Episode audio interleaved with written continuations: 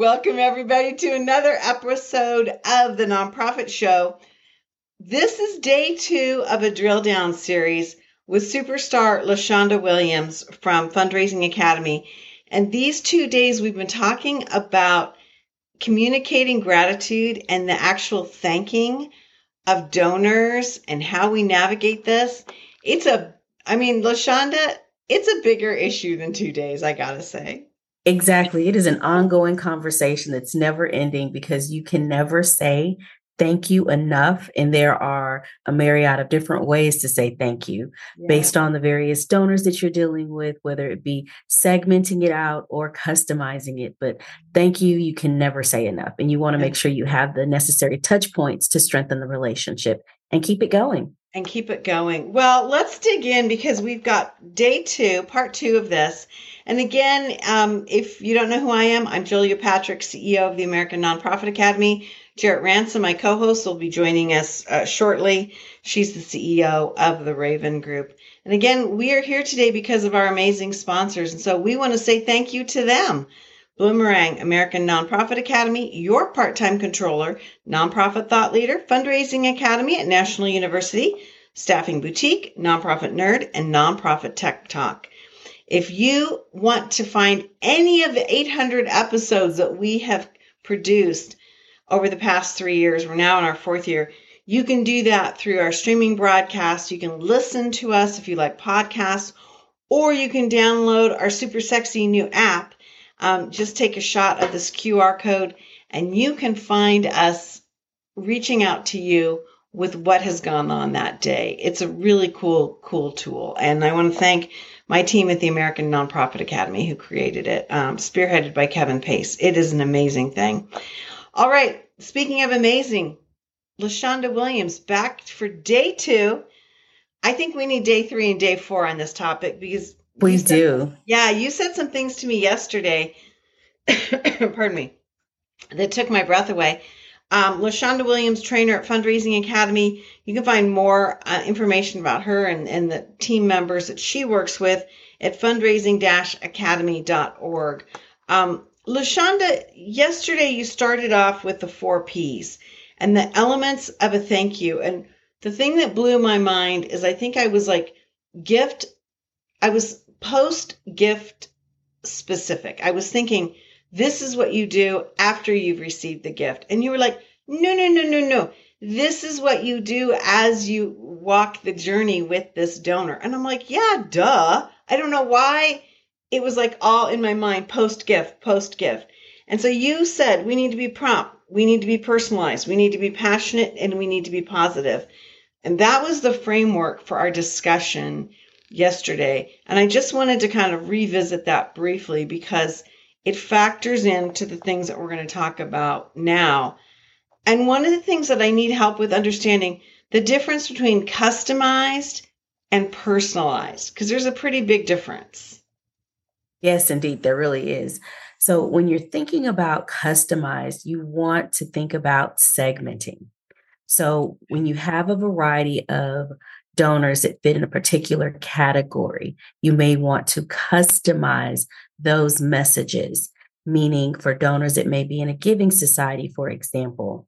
Okay. Stating to them specific things related to the benefits of the Giving Society and the impact of that said Giving Society. In addition to that, when you're personalizing it, that is when you are acknowledging the individual and their specific individual goals and aspirations as they relate to being impactful with your organization.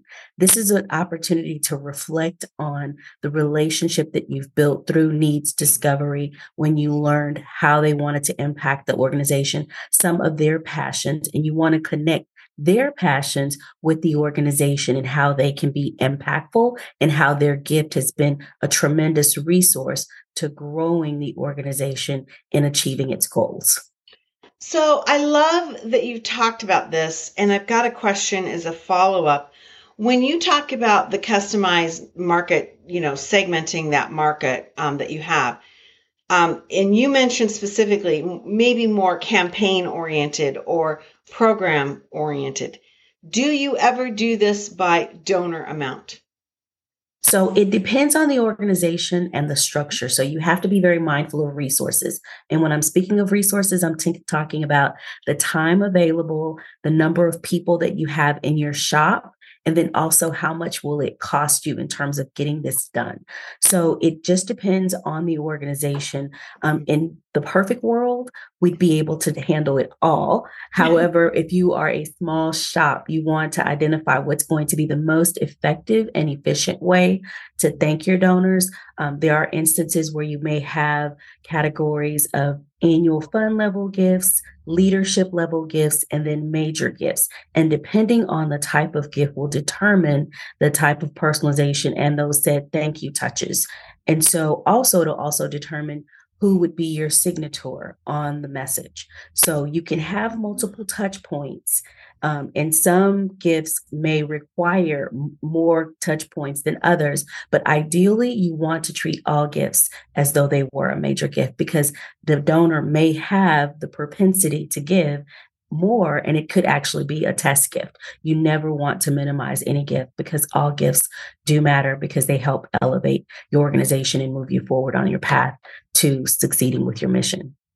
Yeah, I love that. And I love that you brought up you know that thank who who's th- doing the thanking and what is the signature i think that's brilliant because undoubtedly how do we communicate um, up you know the the chain of command when they might not have any contact with that leadership but ultimately they will or they should or they might want to i mean yeah i think that's brilliant that you brought that up because that's one of those things that we we don't often talk about and then i feel like sometimes in our portfolios there's a little bit of I don't know, not jealousy, but like it's mine. That list is mine, and right know, the ownership. To, it's yeah, it's, ownership. That's a better ownership word. of the relationship yeah, because you have invested in the relationship and cultivated and nourished it, and now that it has become actualized in terms of a gift, it kind of transitions the way that we want to engage. However, we also want to be mindful that the relationship ultimately is owned by the organization, and we are acting agents. Therefore, we must respond in the best interest of the organization as opposed to our personal preferences. Yeah, thank you for for um, reminding us of that because I think that's the ego and that's the personalized side of things that get messy and get in the way. And you're right. Ultimately, it's our donor is being stewarded by the organization and not just that that personal relationship that we think we might have another piece of this is is like now we're kind of like going old school and then we're going to go new school after the phone thing but picking up and calling a donor now i have to witness to you i served on a board uh, for years and we had uh, a thankathon twice a year and the board members would go to one of our uh, fellow board members' offices that had a phone bank. And we would each be given a stack of names and numbers. Generally, we did this on Saturday mornings, not too early. And then we would just call and thank people, whether it was leaving a message or we would, um, you know, speak to them directly. And we would just say, you know, we would identify ourselves as board members, and all we're doing is simply calling to say thank you. And people would be so shocked they would try and give us more money, and we'd be like, you know, we're going to have to have someone call you because we can't, we're not taking, you know, donations. We're just literally calling you, calling to thank you. It was always one, I think, of my most favorite days. It, it was a little stressful to begin with. Everybody was a little nervous. And then you start making those phone calls and you just really became, I don't, I almost want to say engaged. Absolutely. It is the perfect level of engagement. I tell everyone all the time whenever preparing your thank yous, you want to start with a nice script. You want to get comfortable with the script, you know, do a little role playing with your colleagues. I used to manage a call center um, and we did solicitations as well as thankathons. And there is nothing better than being able to call a donor and saying, Thank you, because in many instances in the world that we live in, most people are very accustomed to a lot of evening solicitations. And so a thank you call is a breath of fresh air. And one of the things about your thank you calls, we mentioned earlier customization.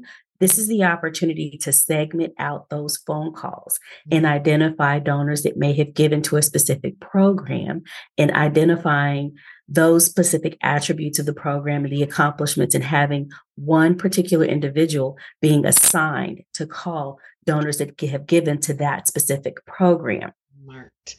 I love that because, you know, I don't think we were that sophisticated. I think we were just given, like, you know, probably letters, like you take A, B, C, and D, and you take, you know, whatever. but I love that because then that makes the, um, it, it, it, it also it, it makes it more of a genuine conversation. But exactly. Some, some folks, it might make it a little bit easier to have the conversation or actually dial the number. It does make it easier because then the individual that's making the thank you becomes the quasi expert on that talking point. And then, of course, obviously, you want to equip your board members and anyone who's making phone calls. If you're doing a thank you time frame like a thankathon, you want to equip them with basic information about the organization. However, you want to prepare them to be the expert on the program to give the donor insight on the um, the updates, um, some of the advancements, how their gift is benefiting, how many people the, the, the gift has benefited, and then some of the forthcoming outcomes, and simply culminating with thank you. Your gift is appreciated. Um, another avenue to consider when sorting out those calls could be by gift amount. Um, in more, more instances than not, those higher dollar gifts, you may want to have your executive director or your president of the board to call, which creates that opportunity to really strengthen the relationship and demonstrate the power of a more sizable gift. And it also is a talking point from an administrative level to talk about more in depth about the overarching goals and the future. So it gives that donor not only a thank you for what you've done, but this is what we're planning on the road ahead. And thank you for joining us on this journey, and we'll keep you informed as we continue to make progress. I love that. You know, um, again, it's a genuine thing. I got two follow up questions, and one is, um, is it okay just to leave a voicemail and just say these things that I mean in a very truncated version, very short and sweet, but to say we're just calling to say thank you and you know because of you we've we've done some great things and we hope to see you on our campus or at our event or whatever. I mean, how does that play out? So when I've when I've hosted thankathons, we did leave voicemail messages. However, the caveat with the voicemail message, because you only have a small window of time, when you're sending or leaving a voicemail message, you also want to follow up with an email immediately, prompt. Oh. To let them know I did reach out to you. I left you a voicemail message. We hope that you've received it. Please let us know if there's a better time when I can call you back to mm-hmm. speak with you. Okay. So again, you want to alert them because, you know, with voicemail messages again today, think about it, we're more tech savvy. And so we're more in tune to text messages than we would be to listening to a voicemail. And then there have been instances where individuals have subscribed to text messaging services to send out thank yous. However, not as personal as that voice to voice communication. Right. You know, that's super genius. Yet again, hair on fire moment. I never thought of that, and I think that's really smart um, because again, it's um, it's positive, it's engaging, and if if that donor wants to communicate, great. If not, it doesn't seem like it's like you're hammering them exactly. It puts them back in control of the situation because when you're when you're going through the donor cycle and preparing for the solicitation the donor is in control. They they set the tone and the pace of the relationship and how quickly or how modestly it will move around mm-hmm. through the donor cycle. Yeah i love it. Now here's another question and again this somewhat this might seem like it's coming um, out of left field but it does weave into this and i I'd love for you to chat with us about using the donor's name the right way. You mentioned it yesterday, um, uh, which again I thought was genius, making sure that early on in the cultivation piece, you ask what's appropriate. And I'm wondering what this looks like to you and, and how we should navigate this because it can be really uncomfortable. It really can, but that is the power of relationship building and the power of learning and discovering things about your donor. Um, from an electronic standpoint, we mentioned many people make gifts online. And with your online giving form, you can have a space that says, please identify your, your preference in terms of how you'd like to be addressed. Um, you can have multiple boxes. One, well, your formal salutation, and then the informal name, so that you have both and then when the when the relationship gets to the point where it's assigned to an rm then during the discovery phase the rm can have a conversation about how the individual prefers to be addressed if they're more of a formal person or a less formal person and it's not discriminating because there are many high net worth individuals who simply prefer to be called by their first name mm-hmm. Right. And so, again, it's an individual preference, and it's our responsibility to ensure that we're acknowledging donors in the manner that is their preference. Um, many of my solicitations that I've done in the past have been quasi informal because we want to make that connection with the individual mm. and make it very personalized.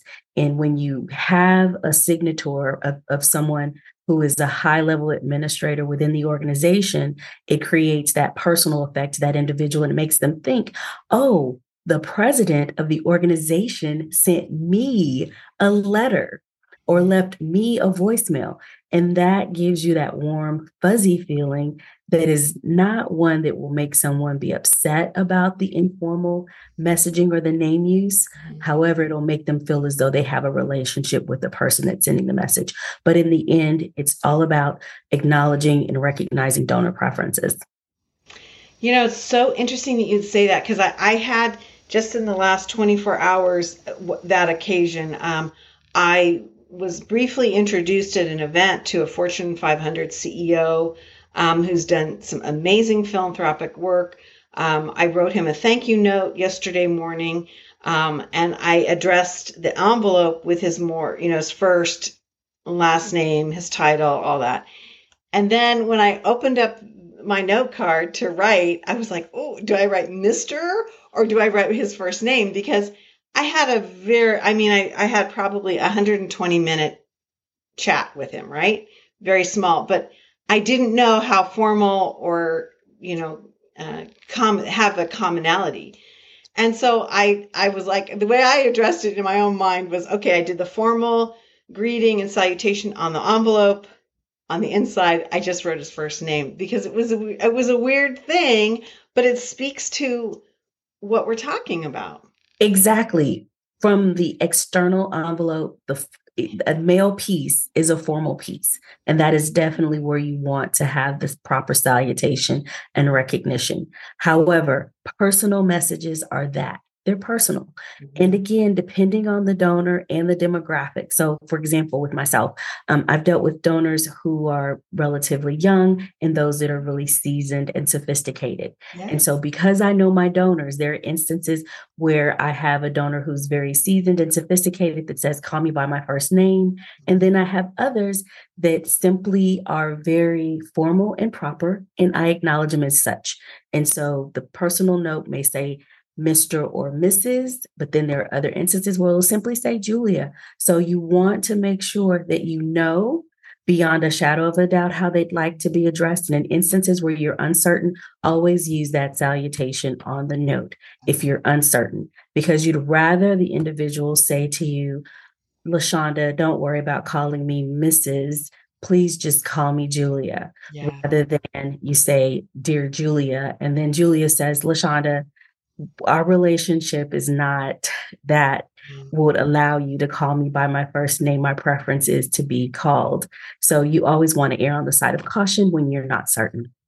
You know, do you feel like there are regional regional differences in our country? Um, so, for example, maybe in the South or the East, we're more formalized. In the West, we're less. I mean, do you do you see that as a a part of our drill down with our, our different cultural parts of our of our communities?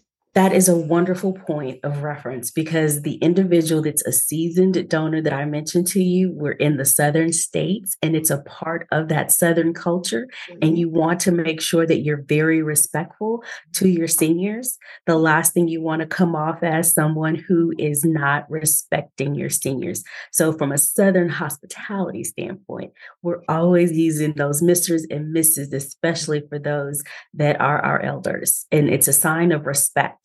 And even when you think about it from a religious standpoint, most religions, the elders are respected and greeted with a specific salutation just because of their wisdom and knowledge. Mm-hmm. And again, this goes back to what I just said. When in doubt, always be formal because you can never go wrong with a formality. You'd rather be more formal and be asked to take off that jacket than coming in without a jacket and saying you need one. You are a Southern Belle. If you can use that reference, that is hilarious because you're right. I feel that way too about like professional designations. Um, so for me, like, you know, a chef, like you would say chef or reverend or a physician, doctor, um, you know, also within certain institutions, um, I know with higher education, a lot of times they would say President Smith, you know, as or chancellor or you know pulling together those titles. And um, i think that's got to make the person who's earned that title feel better exactly know? it's giving reverence to that achievement you know? And is is is great as it is and wonderful we will want to personalize it and say julia.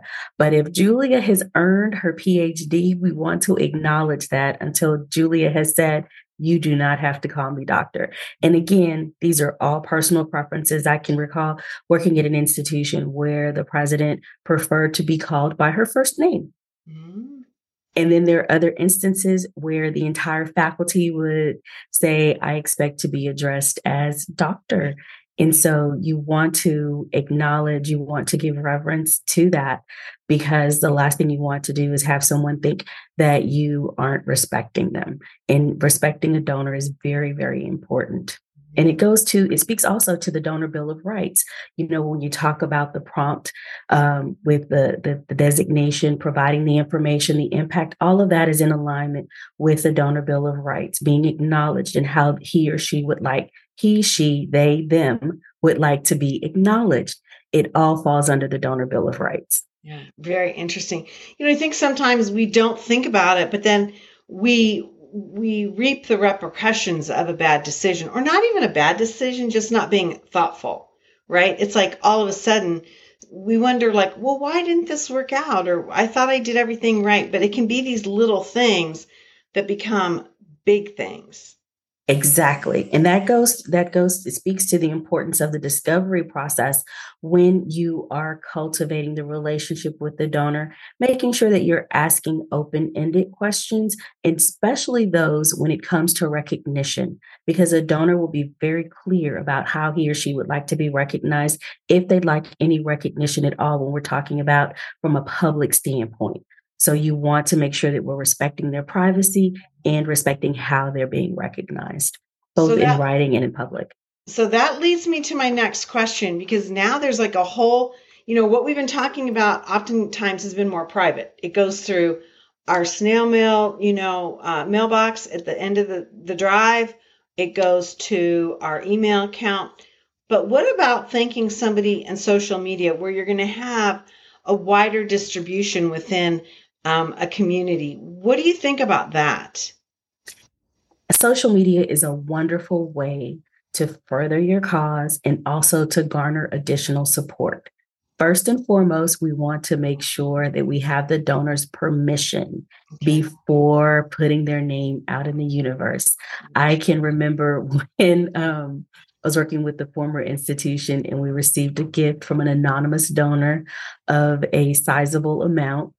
And we immediately wanted to share with the broader community. However, the donor wanted to remain anonymous. So, first, you want to make sure that you have permission. But once you have permission, when you are formulating or crafting that um, that message, you also want to secure that donors buy in. So you want to give them a chance to look over it first, to be okay with it, because it's not only the organization's brand, but it's also the individual's brand. And you want to make sure that the messaging is reflective that uh, of recognition in the way that the donor would like to be recognized. And that's for individuals. When you're thinking about crowdfunding, more often than not, you have those wonderful donor rolls. Some are reoccurring rolling donor rolls, some are stationary donor rolls. On your gift form, the donor should always have the right to opt in or opt out on the donor roll. And so, for those that like to be recognized, they can click the box of their amount being displayed as well as their name being displayed. But there may be instances that a donor will only want to share their amount and not their name. And that creates an opportunity for them to demonstrate that their gift has power to reach the overarching financial goal. It also shows support. So you want to make sure that you have donors' permission before posting names. Yeah, I love that. And I think that donor roll concept is is something that far too many of us kind of skip past because we think, oh wow, well everybody's going to want to be recognized and everybody's going to want to have their name listed. Um, but that's not always the case, and names change and relationships change, and so you yes. got to be careful, you know, about that as well. Well, this has been, pardon me, you choked me up yet again. Um, it's really been cool to learn from you about this because the concept of thanking somebody is multifaceted. It comes in a lot of different ways. You need to be thoughtful about it. And what I've learned to you, learned from you over the past two days is that it's not a one-off. It's an attitude, it's a mindset, and it's part of the journey um, that might end up having far more impact than we ever know. The attitude of gratitude will only elevate your organization, and you can never say thank you too many times, ever. Well, I'm going to say thank you to you, LaShonda Williams, trainer at Fundraising Academy. LaShonda is one of those amazing voices that Fundraising Academy has throughout this country. Um, all different manner of talents and people that train and educate those of us in the nonprofit sector. LaShonda, I say this all the time. If I had met you all 30 years ago, I would have raised millions, millions of dollars more for my community because I, I just really could have used your tools. And well, it's, it's, I'll say this, Julia, thing. but Julia, the platform that you've created is allowing you to indirectly garner millions of dollars for organizations across the world because you are sharing your knowledge and your knowledge is helping individuals be equipped to be even more efficient and effective with securing the gift. Well, thanks. Uh, that's a nice thing to say. And uh, I, I appreciate that. I really, really do. Hey, before we let you go, will you chat with us really quickly about Cultivate uh, 2023? It's coming up. And I don't want to miss this opportunity because you, my friend, are going to be one of the speakers, right? Yes, I'm very excited. I'll be co presenting with Adriana O'Donnell, and we'll be talking about donor trust through transparency, which is very important. We just talked about that. This goes through from the needs discovery all the way through stewardship, all aspects of the cause selling cycle. The Cultivate conference will be held June 1st. It's right around the corner in sunny San Diego. We offer two tracks for those of you who may be relatively new to fundraising or right at the five year mark and you're wanting to secure additional information in your toolbox. And then for those of you that are administrators and executives that want to elevate your leadership to make your giving and philanthropic culture even more effective. So we have something for everyone, ranging from data assessment and data matrix all the way to stewarding your donors. So, everything that you need to know to equip your shop in the middle of the year to reassess, retool, and move on. We're cultivating knowledge, we're cultivating relationships, and most importantly, we're in cultivating impact. I love it. You know, and this is the perfect time because before we know it, that heavy hitting, you know, year end is upon us. So this is the time to learn because um, you'll have a little bit of leeway to get all prepped up and ready to go into that closing season. So I, I think it's going to be great. I know that we will be there broadcasting uh, for two days, and so we're really excited about that as well. um, because again, we think it's going to be an amazing thing. And hello, who doesn't want to be in San Diego in June? I'm just saying. They say it never rains in California. It's storming in Texas right now, so I'm ready to go. well, my friend, you be safe because I know we talked in the green, room chatter that you've got some dicey weather ahead of you. So, um, do be safe. And as we end this fabulous two day drill down with our friends at Fundraising Academy, we want to make sure that we express our gratitude. And that's what the topic has been for two days. To Bloomerang, American Nonprofit Academy, your part time controller, nonprofit thought leader, Fundraising Academy at National University, Staffing Boutique, Nonprofit Nerd, and Nonprofit Tech Talk. Hey, this has been a lot of fun. You have really encouraged me. Of course, you've taught me some new things. I really appreciate that. My pleasure. And always remember the attitude of gratitude strengthens your relationships. Love it. What a great way to sign off. And as we sign off from the nonprofit show, we want to remind you to stay well so you can do well. Thank you, everyone. We'll see you back here tomorrow. Thank you, LaShonda.